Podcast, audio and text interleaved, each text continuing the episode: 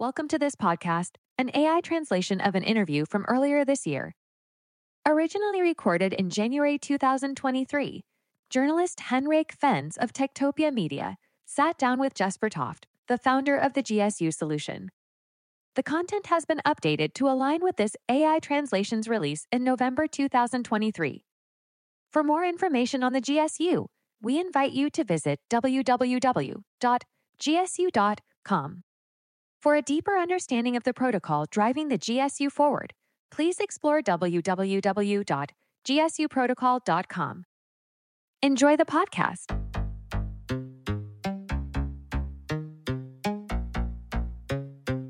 Techtopia.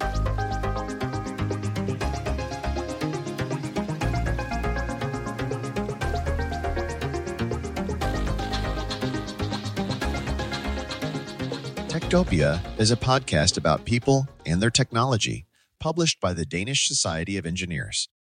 My name is Henrik Fiens, and I'm in charge of Techtopia. There's a lot of turbulence in the international economy at the moment, and over the past year, there has also been turbulence in the alternative economy of cryptocurrencies, where several exchanges have gone bankrupt and major scams have been uncovered. But that doesn't mean that crypto and blockchain are scams and something you shouldn't be interested in. Quite the opposite, in fact. If we think back to the financial crisis in 2008 and 9, Bitcoin was invented in the wake of that crisis. And since then, there has been an accelerated development and adoption of cryptocurrencies and blockchains. This means that there are people sitting around looking at how to create stable currencies. There are central banks in China, Europe, the US, Sweden, and elsewhere that have started looking at creating digital currencies. But you don't have to be a central bank to create a currency, which may sound strange, but it's the case. And you don't have to live in Silicon Valley or China to be able to do it. You can actually live a little north of Copenhagen, Denmark, and develop your own stable coins, as it is also called, or the currency we are going to hear about today, a global stability unit. This means a currency that doesn't fluctuate so much, resulting in low risk and cost when doing international transactions compared to using the US dollar, for instance. You'll hear more about all this today and in the next episode of Techtopia, where we'll continue the story from a bird's eye perspective, where we'll talk with a mathematics professor and a professor of economics at CBS in Copenhagen. However, this week we're focusing on a group of men in Copenhagen who have invented a super stable unit that can be used in international trade and that may eventually challenge the dominance of the dollar. Techtopia.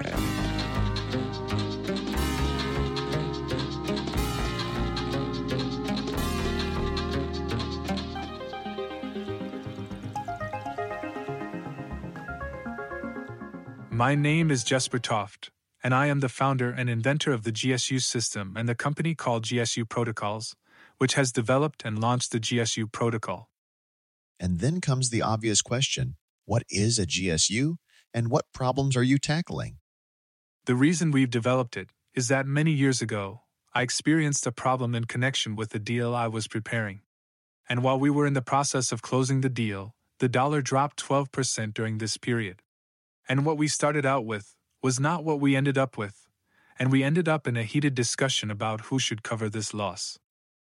This led me to look at how we can solve the issue of currencies fluctuating so significantly in relation to one another, which is a problem for everyone involved in trade and all kinds of transactions across countries. The only thing that makes us richer is to produce and sell goods, and the easier we make it to trade with each other, the better opportunities we have for creating better economic conditions. So, how are you trying to solve this problem? Because I wonder can one man solve it? What happened after you had that experience with the deal that got in trouble? Well, this deal that was supposed to happen. I was the founder of a tech company at the Technical University of Denmark, and I was going to sell my shares to one of the investors in the Middle East. Here we ended up in a heated discussion. After someone had been very impolite in the discussion, I thought to myself that it wasn't my fault that the dollar had dropped 12% in value, and I didn't want to listen to people being rude and impolite for something I hadn't done. So I thought, we need to solve this, because if I have this problem, then there are definitely others who have the same problem with disorderly movements in exchange rates. And the principles aren't really that hard to understand. Currently, 88% of all money transactions in the world are settled in US dollars. The daily market is more than $6 trillion. That is what is being transferred and traded every day. In other words, $6 trillion each day. Of that, 88% is denominated in US dollars. This also includes when a Danish company trades with a company in Japan, or a company in India, or anywhere in the world. Then it's settled in US dollar. And this doesn't really make any sense. Instead, what makes sense is to figure out a solution where you find a common denominator for all currencies at once.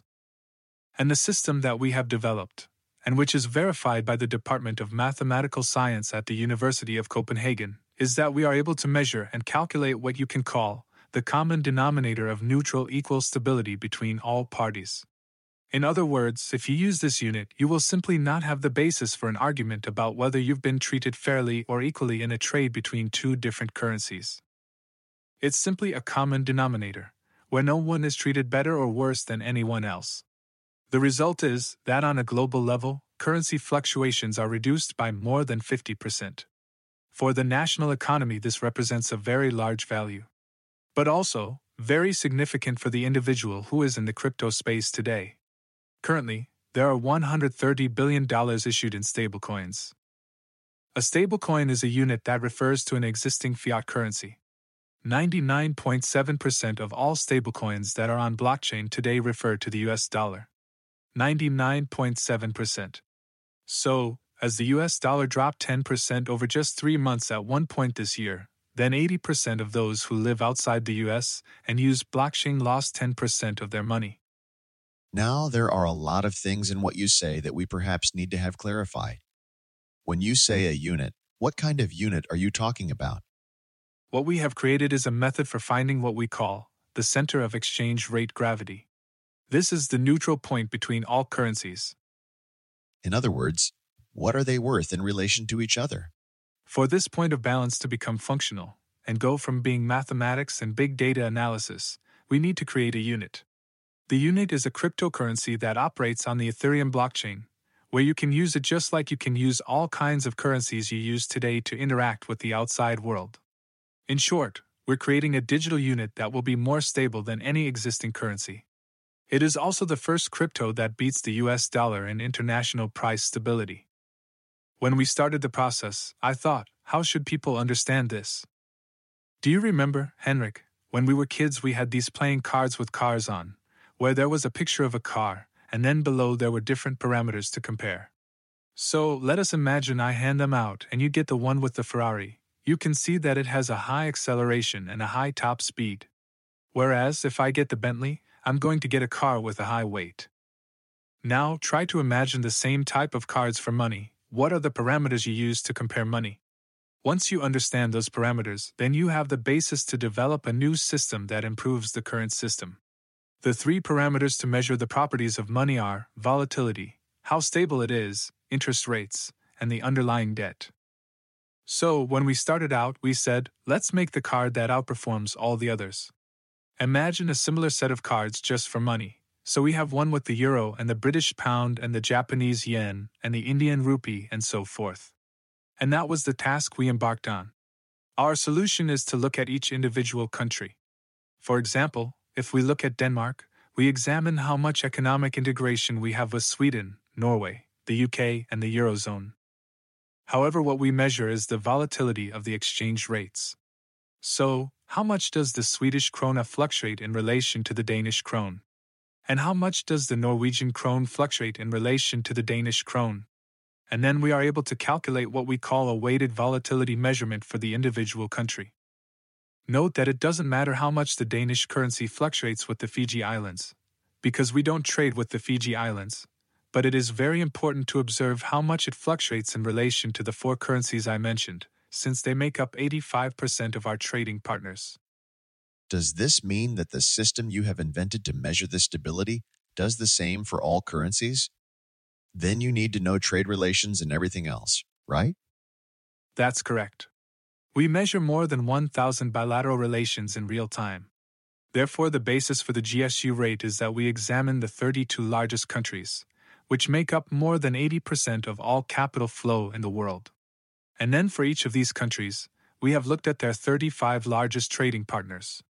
Basically, you have a thousand relationships, where we measure in real time how these are fluctuating in relation to each other. And what we are able to do is, if you imagine a transparent balloon where the surface can be pressed a little, that is when the economy fluctuates, and we are able to find the point that is exactly in the middle at all times. And then we're able to turn that point into a functional rate, and then create a digital unit that tracks this rate. And that unit is the world's most stable unit. But then you have this digital unit. You have a system that can measure the stability and create this unit. But then what? It somehow must be used for something. This is theoretical, isn't it? No.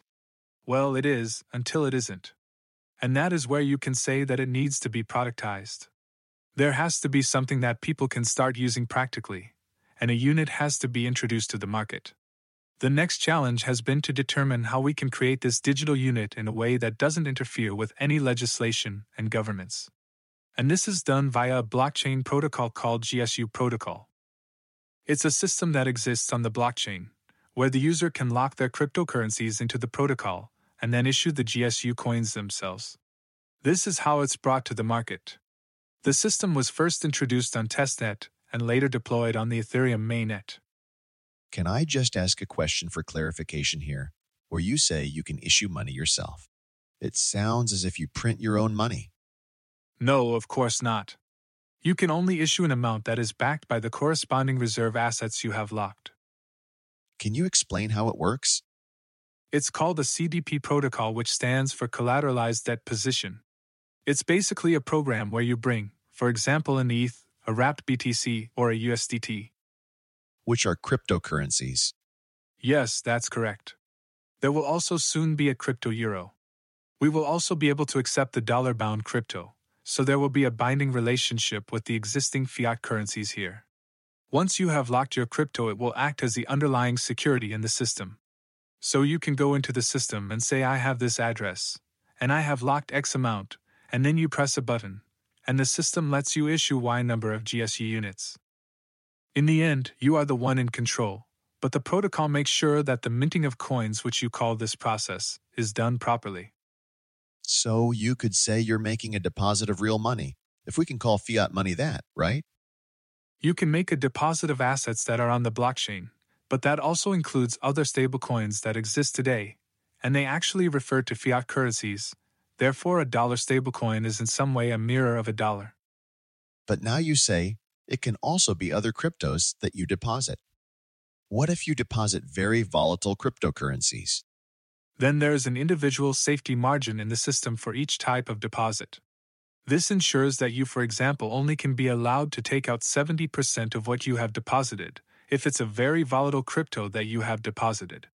As in all such systems, some mechanisms also start an auction immediately if the amount you've deposited compared to what you've withdrawn approaches the safety margin for full coverage. When the sell off happens, the position in the system is secured. We have made what is called a fork, which it's called when it's an open source system, of the most tested CDP system that has been running for more than six years on the blockchain, called Maker. And when you say it's called a fork, it's because it's an open source system. So basically, you've made a copy of the system and added to it. Yes. Well, Maker has been running for more than six years on the Ethereum blockchain, and we have made a copy, which is called a fork when it is an open source system. In the Maker system, you make a digital unit that refers to the dollar, and what we simply do is make the digital unit that comes out of our system, the GSU coin, refer to the GSU rate. But once you have contributed your assets and exchanged them for GSU, what happens then? What can you do then? From there, you can bring them out into the blockchain ecosystem, as it's called. You take them out and exchange them for other currencies. Then there's the process that is coming, which is that they eventually need to be able to be used in a variety of places, but there are already agreements with several trading platforms that will allow you to keep them stored and exchange them for every other cryptocurrency that exists on the market.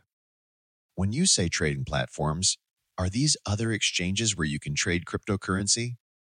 Yes, there are different systems where you can exchange your tokens. But if we go back to the problem you initially had, how does the GSU protocol solve it? The way it does this is that while the stablecoins that refer to the dollar follow the dollar exchange rate, this digital unit follows the exchange rate of the GSU system. You can compare the GSU rate to the GPS system in your car or phone, and if you turn it on, you can see exactly where you are on Earth at any time. You can imagine that the GSU system is a monetary GPS system that is able to constantly determine where the point of balance is between all these bilateral relations and the GSU coin, the coin that represents that point of balance. If we look at the users of blockchain today, 80% lives outside the US. This means that when these almost 100% dollar stablecoins fall in value, users in the UK, users in Europe, or users in Japan lose 10% of their value. And since there are $130 billion, crypto users can easily have lost $13 billion in the three month period where the dollar decreased significantly in value this year. That is the problem we are addressing. We are also the first crypto that has better international price stability than any fiat currency. So we potentially have the opportunity to be able to compete with the old monetary world. To give you an understanding of this, we can go back to when the internet came along. There were several industries that started to see the internet as a new distribution channel. For example, newspapers and bookstores. They said at an early stage, we can use that technology to distribute via. So all the newspapers started creating websites and they started publishing on the internet. But at the same time, the new technology brought some features that weren't possible in the old world. For example, Hotels.com and Expedia disrupted the travel agency industry. There was Skype, which disrupted the phone industry. There were the streaming services. There was Facebook. All these things that came out of the new technology are now completely dominant in the existing world as the internet has become more and more adopted. That's exactly what's going to happen with blockchain. There's no difference in this technology movement. We have a new technology, it's called blockchain. Within the last year, we've seen huge banks like JP Morgan, DBS in Singapore, BBVA in Spain, Goldman Sachs, all say that they will start using decentralized finance, so blockchain, to operate via. So we can see that banks are starting to use this distribution channel. But at the same time, we at GSU are the first of these systems that have a better function than the old world. A system that can actually compete in the existing world and have a value proposition that is significantly better. But it requires that people use it. In other words, are they willing to use it? I'm wondering, how do you get to the point where, for example, I could make a trade in GSU instead of dollars if I had a company that needed to sign a contract with someone abroad. I think it's going to happen very quickly. Our initial aim is to spread out into the crypto space to begin with, because the economy and the crypto ecosystem itself is so big. But the bottom line is that there are a lot of applications and systems that are already working on enabling you to pay with your cryptocurrencies in stores, and more and more banks are starting to offer it. Not in Denmark. Denmark is actually very far behind when it comes to this. However, there are many international banks that offer to hold your cryptocurrencies for you. So you can have a crypto deposit just like you can have a cash deposit. It's a dynamic movement, and the question is how fast will it go? But from my perspective, there's no doubt it's going to happen. There aren't any people in their right mind when booking a trip who today wouldn't go and check the flight price and hotel price on Hotels.com, Expedia, or Momondo. If you look back 20 years, there has been a complete change in behavior. And if you try to imagine if 30 years ago, I would have said, we can live just fine without the postal service. Then you would sit and think, how are we going to get letters? And how are we going to send bills? And how are we going to communicate with each other? But we live just fine today. There is no postal service. I think they bring out the post once a week in our neighborhood. You really have to look at it and think does this work better? And if it works better, then there will be an adoption of it. The question is then how fast will it happen? One thing is for sure the more unstable the old system becomes, the faster the adoption will be. But do you have a system today that works? Yes, we initially launched it on the test network towards the end of last year. The test network? If you try to imagine the blockchain, and then compare it to a Formula One track where you next to it have a completely identical track, where you can practice and test your engine, your tires, and so on. Then, when you are ready, you can easily move to the real track. The test network is a completely identical system where everyone can interact with it. Within a few months, we had more than 14,000 followers on our Twitter community. So, we went from zero to 14,000 Twitter followers, and more than 5,000 have already started using the system to test it. We are fine tuning the things that the community provides to us through their feedback. The very first real units have already been issued on the Ethereum mainnet. So, how many of these 5,000 test users do you expect to switch to the open system? All of them. And many more. I don't think that's the problem. I think there's so much interest, there's so much traction, there are so many inquiries because of the value proposition. It's all about creating value for people. We made a calculation last year in relation to different countries, for example, Norway, which is very crypto adaptive. They use a lot of cryptocurrencies, are very interested in it, and invest a lot in it. And if Norway, if we imagine as a country, use the GSU coin to make their international trades, it will contribute financially to the Norwegian national budget with 63 billion Norwegian kroner. And that's not one time. It's every year. But then all international trade which Norway has should be done with the GSU. Is that what the calculation is based on? Yes, that's what the calculations are. But it is more to show that if you actually do it, well, it would probably take some time. But it's more to show the value proposition. But it also comes down to the ordinary investor. If the ordinary user, who may have hundreds of thousands of kroner in various cryptocurrencies, goes over to these dollar stablecoins and then the dollar drops, then it's also quickly 5, 10, and 20,000 the ordinary user can save by using the GSU instead. So, the incentive is to save money? Precisely. It's about stability, that's the essence. We're offering the best international price stability available, and this is well documented. It's about security and assurance. It's ease of mind. Should you seek risk and excitement, then the GSU coin might not be your cup of tea. But for unparalleled price stability, the GSU coin is the choice for you. How is it structurally organized? There is an association which is the organ in which the GSU system is developed and operated, and that association is officially located at the Department of Mathematics. You mean here in Copenhagen? Yes, in Copenhagen. And then we have a company, and that company is responsible for the technical side of the protocol. There will also be built an online community. Well, we call it a protocol token. And a protocol token is like a token that you distribute to the market, but you use it for community engagement. In other words, you don't know who is on the blockchain, so you give the opportunity for those who want to help us expand our system to receive a badge to be part of this community.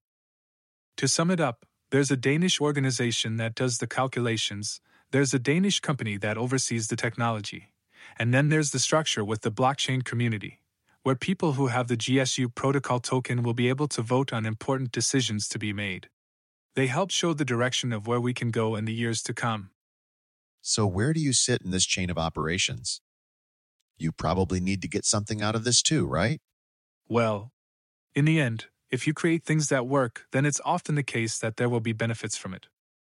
But what is the business model here?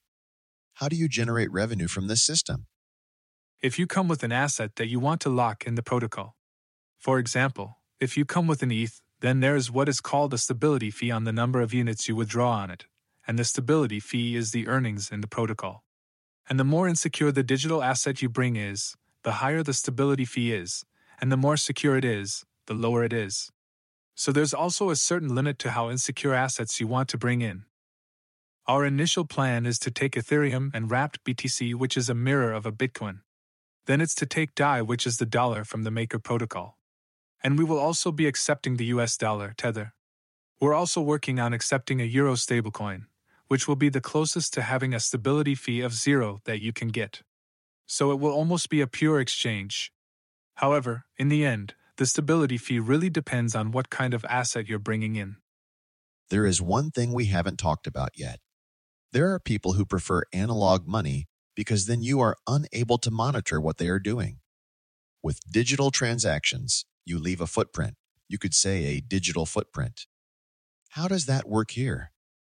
The topic you raise here is the central bank's digital currency, and it's a huge issue. Unfortunately, with great regret, Christine Lagarde, the head of the European Central Bank, has stated that Europe will build some mechanisms into the digital euro they plan to issue, so that the central bank can freeze and even confiscate your money. This means that they will basically be able to control you. This was actually seen in Canada last year.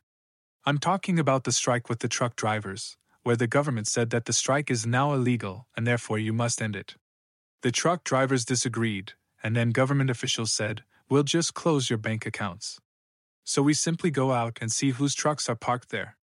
Who are those people? Then we lock their bank accounts. And in this way, direct power was used to implement an opinion. And it's the same thing you saw the US do for the first time last fall against the system on the blockchain, where they said, now we don't think that this system is what it used to be, under the pretext of whatever they come up with, and said we want this system closed. You can't shut down a system on the blockchain, so it wasn't very successful. It is often stated in the Western media that China is a surveillance society. But we are at least as much monitored. And when Christine Lagarde comes forward and says, we want the ability to block the individual's money, then you have to seriously consider whether you want to use her product, or the products that are coming on the blockchain, which exactly says, we program our digital devices so that they can't be locked. Meaning, if you have the assets in your pocket, then they are yours. From my perspective, that programming difference is absolutely critical for people to maintain their personal freedom. You can't judge the ordinary millions because a few people are running around doing criminal activities. What it's all about is making sure that people can live in a free and open world. And those who are doing something they shouldn't according to the law should, of course, be caught. But you shouldn't create a dystopia of surveillance and the ability to punish people. There has never been a system of this kind that hasn't been exploited. But does that mean that the GSU cannot be shut down? There is no coding that allows you to block the individual user. If you hold a GSU coin, it is yours. And neither I, nor anyone else can lock it. I think this will be very important over the next few years. If you talk about, well, we need to prevent money laundering and terrorism and all sorts of things, we don't disagree with that. But we strongly disagree that you should be able to target everyone all the time, exactly as you see fit. And of course, we need to find those who break the law, but it must be done by other means. But can you still track the transactions? Yes, since it's on the blockchain. You could say that a blockchain is a digital notary public. For example, if you go to the public notary to sign an agreement with someone abroad, you can turn up and show them who you are. And then the person there, the notary, asks for verification of your identity and then witnesses that you signed the agreement and that your signature is legitimate before putting a stamp on it. It is the same with a blockchain. It checks if you can go through with a transaction and then it keeps a record afterwards of the transaction that happened. So if I have 100 units on my blockchain address, the blockchain will say, Henrik, can I send 100 units to you? And then it says, okay, I'm going to observe that it's happening and then it always keeps the record that it happened. And now you have the 100 units. And this is really what a blockchain is in its simplest form. And then it has the extra function that you can't double spend. If you have a Word document on your computer, you can just make a copy of it. Then you have two identical Word files. You can't do that with the files on the blockchain. You can transfer them, but you can't copy them. If we look into the future, say 10 years, we often say here at Techtopia that we research the archaeology of the future, and then we look at the small piece of the future that we have found now. And then we say, well, what happens next? And I can't really figure out if your GSU is a little piece of something that happens in the future, or if it is the opposite. It is now. The GSU is deployed on the Ethereum mainnet, and the GSU coins will be commercially pushed within the next six months. What you need to ask yourself is how widely will it be adopted and with what speed? What do you think the world will look like in 10 years with the GSU? I envision a complete transformation in our understanding of what we call money today. It's all about grasping the functions of money, because once you understand the role it plays, that's when you can begin to develop alternatives. Let me try to illustrate this. When I was a young boy and wanted to play football with my friend, I'd pick up the telephone on our home's landline and dial his number. I'd say, let's meet at the football field in 15 minutes. And that was enough to set our plan in motion. Now, think about how we communicate today. We don't need that landline phone anymore. We can have the same function, namely conversation, via Skype or other digital means. The fundamental function, communication, remains unchanged, even though there is no need for the stationary telephone device. This analogy extends to money. To have the function of money, we don't necessarily need the physical bills and coins. This understanding is crucial. It's like the Postal Service. If I had said 30 years ago that we don't need the Postal Service, people would have thought I was crazy. Yet, here we are today, communicating instantly across the globe without sending a single letter. Money will also evolve. And that's what the GSU is really just a tool for. It's to allow us, in a more stable paradigm, with lower costs and higher speed, to trade and transact more. The world won't get richer because I created the GSU, but they will get richer by using it. But if we look at some of the systems that came out of the internet more than 20 years ago, like I said, Hotels.com Momondo, and Skype, how widespread have they become? How many people use Google today as a search engine to find information instead of going to the library? And that answers your question of how widespread these developments will become. But what's really going to be fascinating is seeing the relationship that unfolds between the existing central banks and decentralized finance. You see, the decentralized finance world is unstoppable. It's like trying to legislate the direction of the wind. It's beyond our grasp and it will be interesting to see how these interfaces occur. I think central banks expect the world to remain as it has for the last 50 years. However, the one thing I can say with absolute certainty is that it will not. Yes, that was Jesper Toft, who talked about the Global Stability Unit, which he has invented and is in the process of implementing. Techtopia.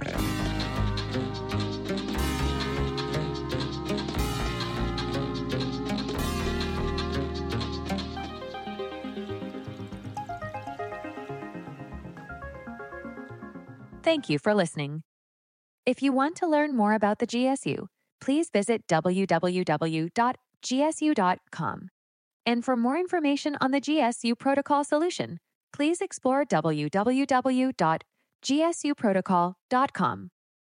To stay up to date with relevant updates, follow us on X at GSU Coin